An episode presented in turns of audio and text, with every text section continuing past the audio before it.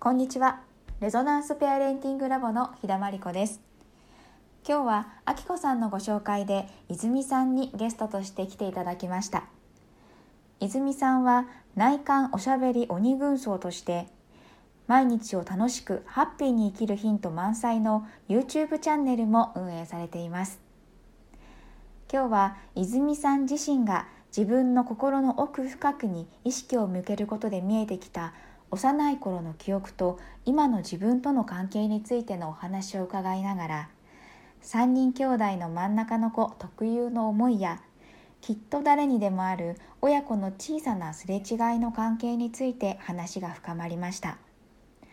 私もとっても勉強になりました。それではどうぞ。兄弟構成が兄私弟の3人兄弟でで私が真ん中だったんですね。で、まあ、女が私だけだったんで、おそらくまあ生まれた時は可愛がられたであろうっていう自覚もあるんですけど、ただ真ん中の子特有の、何ですかね、あの下がすぐ生まれちゃうから、上と下の様子を見ながら、親に気に入られて、気に入ってもらえるように、そんな自分を演じるっていう生き方をずっとしてきたなって、自分自身を振り返ると思うんですよ。なので、すごい、なんでしょう。自己肯定感が低く、低かったなって思います。親に認められたくて。なので、内観を大人になってするようになってからもうその自分の潜在意識で認識してることじゃないおそらく潜在意識で感じてたことだと思うんですけど何か事あるごとになんでこういうことが起きるんだろうって深掘りしてったらなんか認められたいみたいなとかあと親の言ってることは絶対に従わなきゃいけないって思い続けてたこと。まあ、それをすることによって親に認めてもらえるし、いい子だねって言ってもらえるから嬉しいし、頑張るみたいなところになってしまって、大人になってその歪みを紐解いていくのは相当大変でしたし、今も若干薄く残ってやってます。あ、またやってるな、みたいな。なので、兄弟構成とかも結構大きいかなって思いますね。で、面白い話が、3人兄弟のあの子がいたんですね。会社の同僚の子で。で、その子は真ん中の子にもかかわらず、ものすごくのびのびと明るく生きてるように私から見えたんですよ。で、聞いてみたんですね。え、どうしてそんなにあなたは楽しそうに生きているのかと。私と同じ真ん中の子なのに。で、そしたら、その子の母親がまさに3人兄弟の真ん中の子だったらしいんですって。で、その時に、私と同じような真んな真ん中の子特有の寂しさっていうのを感じていて、で、その母親の方は自分の真ん中の子に同じ思いを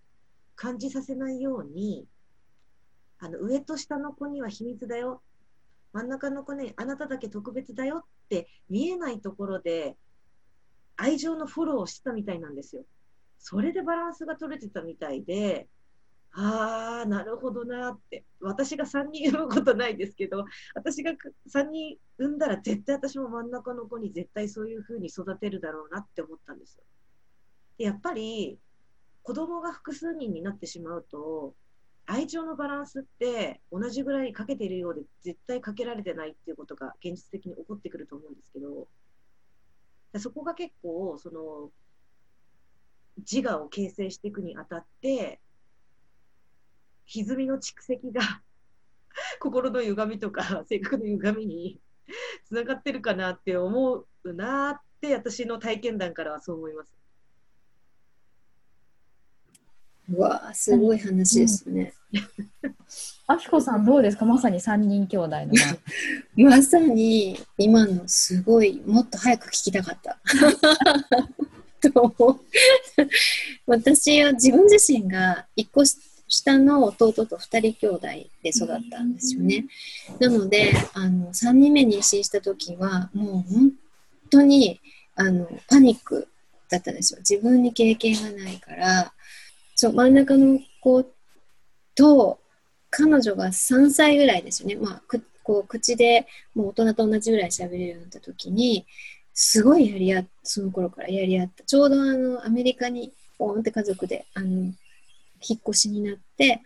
もうゼロからいろんなことがスタートっていう子どもたちにとってもう慣れた公園だ、ね、環境から根こそぎ連れて行かれてあの全部言葉も友達もみんな初めてっていうところからのスタートだったから相当ないろんな苦労があったと思う中やっぱりあの自分も自分のことだけで精一杯というか、まあ、子供のことで彼女とすごくなんですかね言葉では大人みたいにやり合ってたらしいんですよね。でもそのやっぱり根底があのもう見てほしい。自分を見てほしいっていうのだってその後分かってあの私がその接し方を変えていったんですけどもまさにその話本当にもうもっと前に聞きたかったけど私 は修正に時間がかかっちゃったので本当に何だろうプレママっていうかこれからあの子供がまあ欲しいなとか思ってる人たちにそうこういうことってこう事前にねこう知ってたりとか、うん、そのケースの話を聞いてたりするってすごく大事なことかなって今きっと思いました。うん、でも私はなんか大人になった時に、うん、愛情が足りないって思い続けててどこかしらで悲しみをこう心に感じながら過ごしてたんですけれどもでもこれはなんか何て言うんでしょうね私がそう捉えたんですけど、じゃあ実際母どうだったんだろうって考えたんですよ。でもきっと母もどこかしらでそういう思いを感じてたでしょうし、なんて言うんですかね。結局、その自分の父とか母が私が思い描く理想の親でなかったとしても、私自身は親に対して、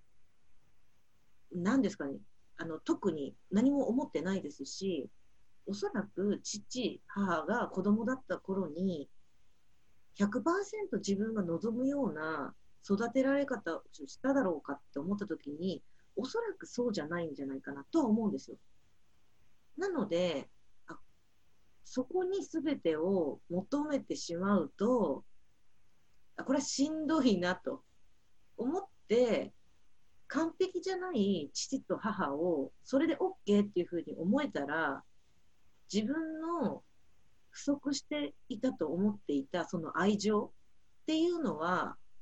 まあ、どうでもいいかなって思うようにもなりました。うん、うん、そうですね。お母さんお父さんたちもね本当に何かしら心の傷を抱えながら生きてるわけでみんなそうだから。うん。よくあれですね、子供の年齢と同じ、お母さんも1歳、お母さん年齢1歳っていう見方をするじゃない、子供が1歳だったら。それはすごい私、あのすごい大変だった頃、あ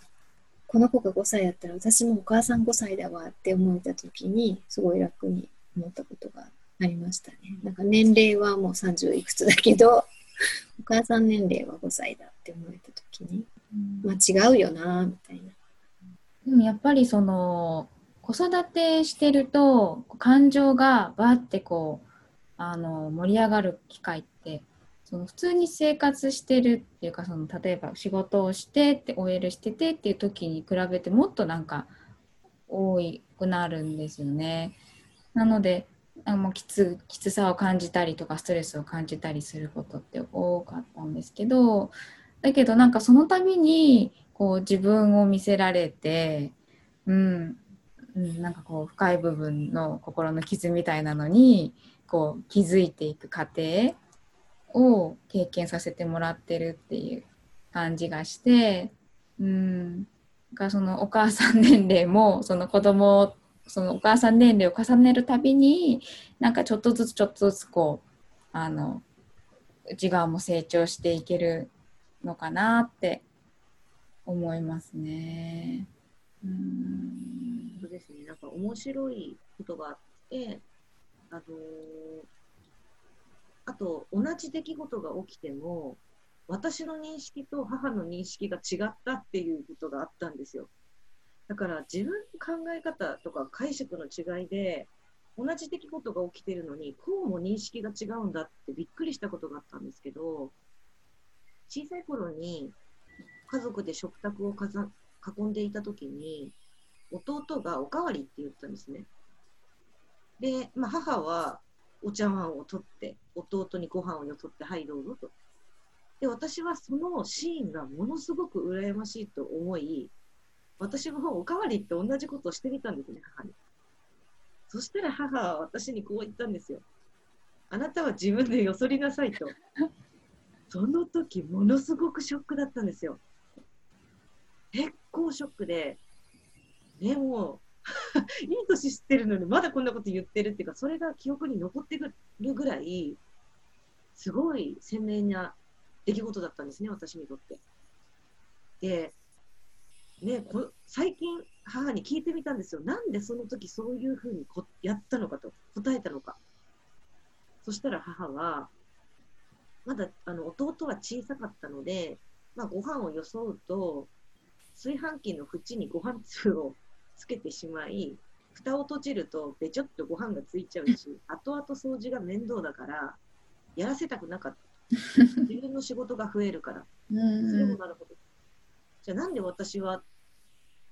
って聞いてみたら、あなたは女性でもあるから、綺麗に装えるようになって欲しかったそうなんですって。あ、そういうことだったのと。だったらなぜそれをそう言ってくれなかったのっていうのを思いました。その時に言葉がちょっとだから、あ、言葉の説明が足りないと、そんだけ解釈が変わってくるんだなっていうのもあって、うん私はずーっと何十年も、これが母 が私に愛情をくれなかったんだってずっと思ったのが、うんそうじゃなくて、母的には一人前の女性っていう母の中のその女性像があって、それになってほしいがゆえに、そういうふうにしていただけだったと。その時知った時にちょっと軽いショックを受けましたね。その時に言ってくれないんだ、この話。そうしたら私、母に愛情が足りてなかったとかって思わなかったし、そんなずっと長年そんな悲しみを抱えていなかったのにっていうふうに思いました。だから結構人とのコミュニケーションにおいても、何かこうトラブルだったり起きた時って、やっぱり言葉が足りなかったりすることっていうのは多いなって思いますね。うん、近いだけに言葉言わなくてももう分かってるでしょみたいなもう体で言っちゃうからだからこそお互い誤解とかが生まれやすくて、ね、あの傷ついちゃったりとかっていうこともあるのかもですよね。ね本当にそれは思いますね。うん私もあります大人になってからうちの父がすっごい厳しくて特に私長女なんですけど一番叱られたんですよね。でなんかこう母が3番目の妹をあの出産するタイミングで9個離れてるの私9歳だったんですけど父と私と妹真ん中の妹と3人兄弟の真ん中と自分へとパパとおお父さんとキャンプに行ってで夜中トイレ行きたくなったんですよ。それで怖いじゃないですか夜キャンプ場暗いし。ででもお父さんを起こすの超怖いんですよ。なんかすごいもう絶対起こ起こしたら自分で行けって怒られるって思ったんですよ。でも我慢したけどお腹痛くなってくるしもうダメだって思ってでお父さん悪いんだけどトイレ連れてってくれないみたいな感じですごい頑張って言ってで、まあ、トイレにその時の話は、まあ、トイレに行ってでそのお父さんトイレ行った帰り道に見たその星空がすごい綺麗でそれが多分私の中で一生見た中で一番綺麗な星空だったみたいな話をなんとなく父にしてたんですよね。そのトイレの話もつけ付属みたいな感じでしてたらなんかその後に父が「さっきさまりちゃんああやって言ってたけどなんか俺そんなにまりちゃんに厳しくした覚えないんだけど」みたいな感じでそうやってこう私が思ってたことがなんかびっくりだったらしいんですよ父は。ででももし私がそうやって思ってたらなんかやっぱり長女だしなんか子育て俺も若かったし子育てってこうしなきゃいけないっていうのがすごくあってなんかもしかしたら結構厳しくしちゃってたのかもなみたいな風に言われてあそうお父さんそういうつもりだったんだみたいなちょっとその時もねなんかちょっと自分で緩んでお父さん怖くないんだみたいな。でもずっと大人になってもやっぱ怖いっていうのがギュッてあったんだけどその話を聞いて、うん、やっぱりちょっと緩んだみたいな。経験が、うん、ありました。そうだね。その時その時で思いの違い本当あるよね。なんかだからこそ、まあ、そういうのがまあ成長につながってたりもする面もね、あるんだろうけど。だからなんかその日常生活を歩む上で嫌だなって思う時ってやっぱ感情が揺さぶられてしんどかったりするんですけどでもやっぱりこう喉戻すぎると暑さ忘れるじゃないですけどなんか悪いことって全て良きようにしかならないなっていうのがやっぱ思ってますよね。だからまあ子育てにおいてもそうかもしれないですけど、なんかしんどいって思ってるお母さんってその時がむしゃらででも一生懸命で、なんかそんながむしゃらに働いてんのに、なんかちゃんと子育てできてないダメとかって自己否定入ったりとか、なんかね、してるシーンを見るんですけど、私からして見てみたら、働きながら子供育てて、もうそれだけでもスタンディングオベーションぐらいすごいっていう感じなのに、なぜそんな自分をダメというの？みたいな。っていうところは、そう思いますね、見てて、はたから。うん。やっぱ完璧でありたいなって思っちゃうでしょうし、なぜかこの世の中に完璧な人間って一人もいないのに人間って完璧を目指す生き物なんですよね、うん、だからそれは子育てにおいてもそうなのかなって客観してても思います。だから私が子育てってって思うとやっぱしんどそうっていうのがイメージついちゃうかもしれないです、うん、なるほど。完璧主義に走っちゃいそうみたいな、うん、完璧は無理ですもんね 絶対無理ですよね。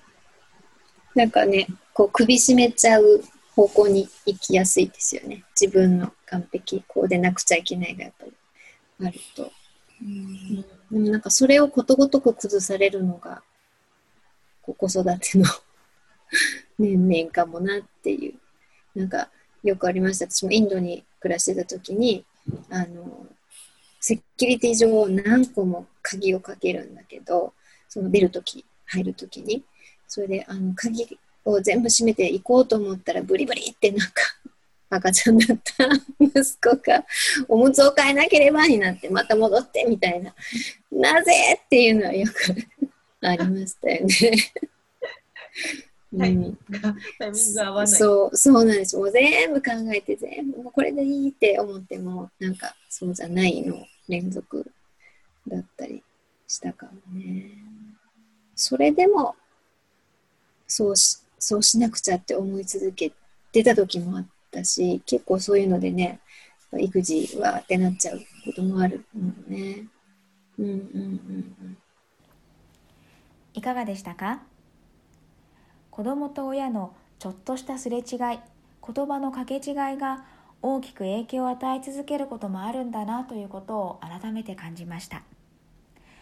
もちろん親も完璧な存在ではないし完璧でいようとする方が余計に苦しくなってしまう子育て。いっそのこと完璧であるということを手放してしまって親自身が自分の中にある小さな頃の心の傷を見て癒していくこと。それが子どもの心を大切にする子育てなんだろうというふうに思っています。ご意見ご感想などお待ちしています。それではまた来週。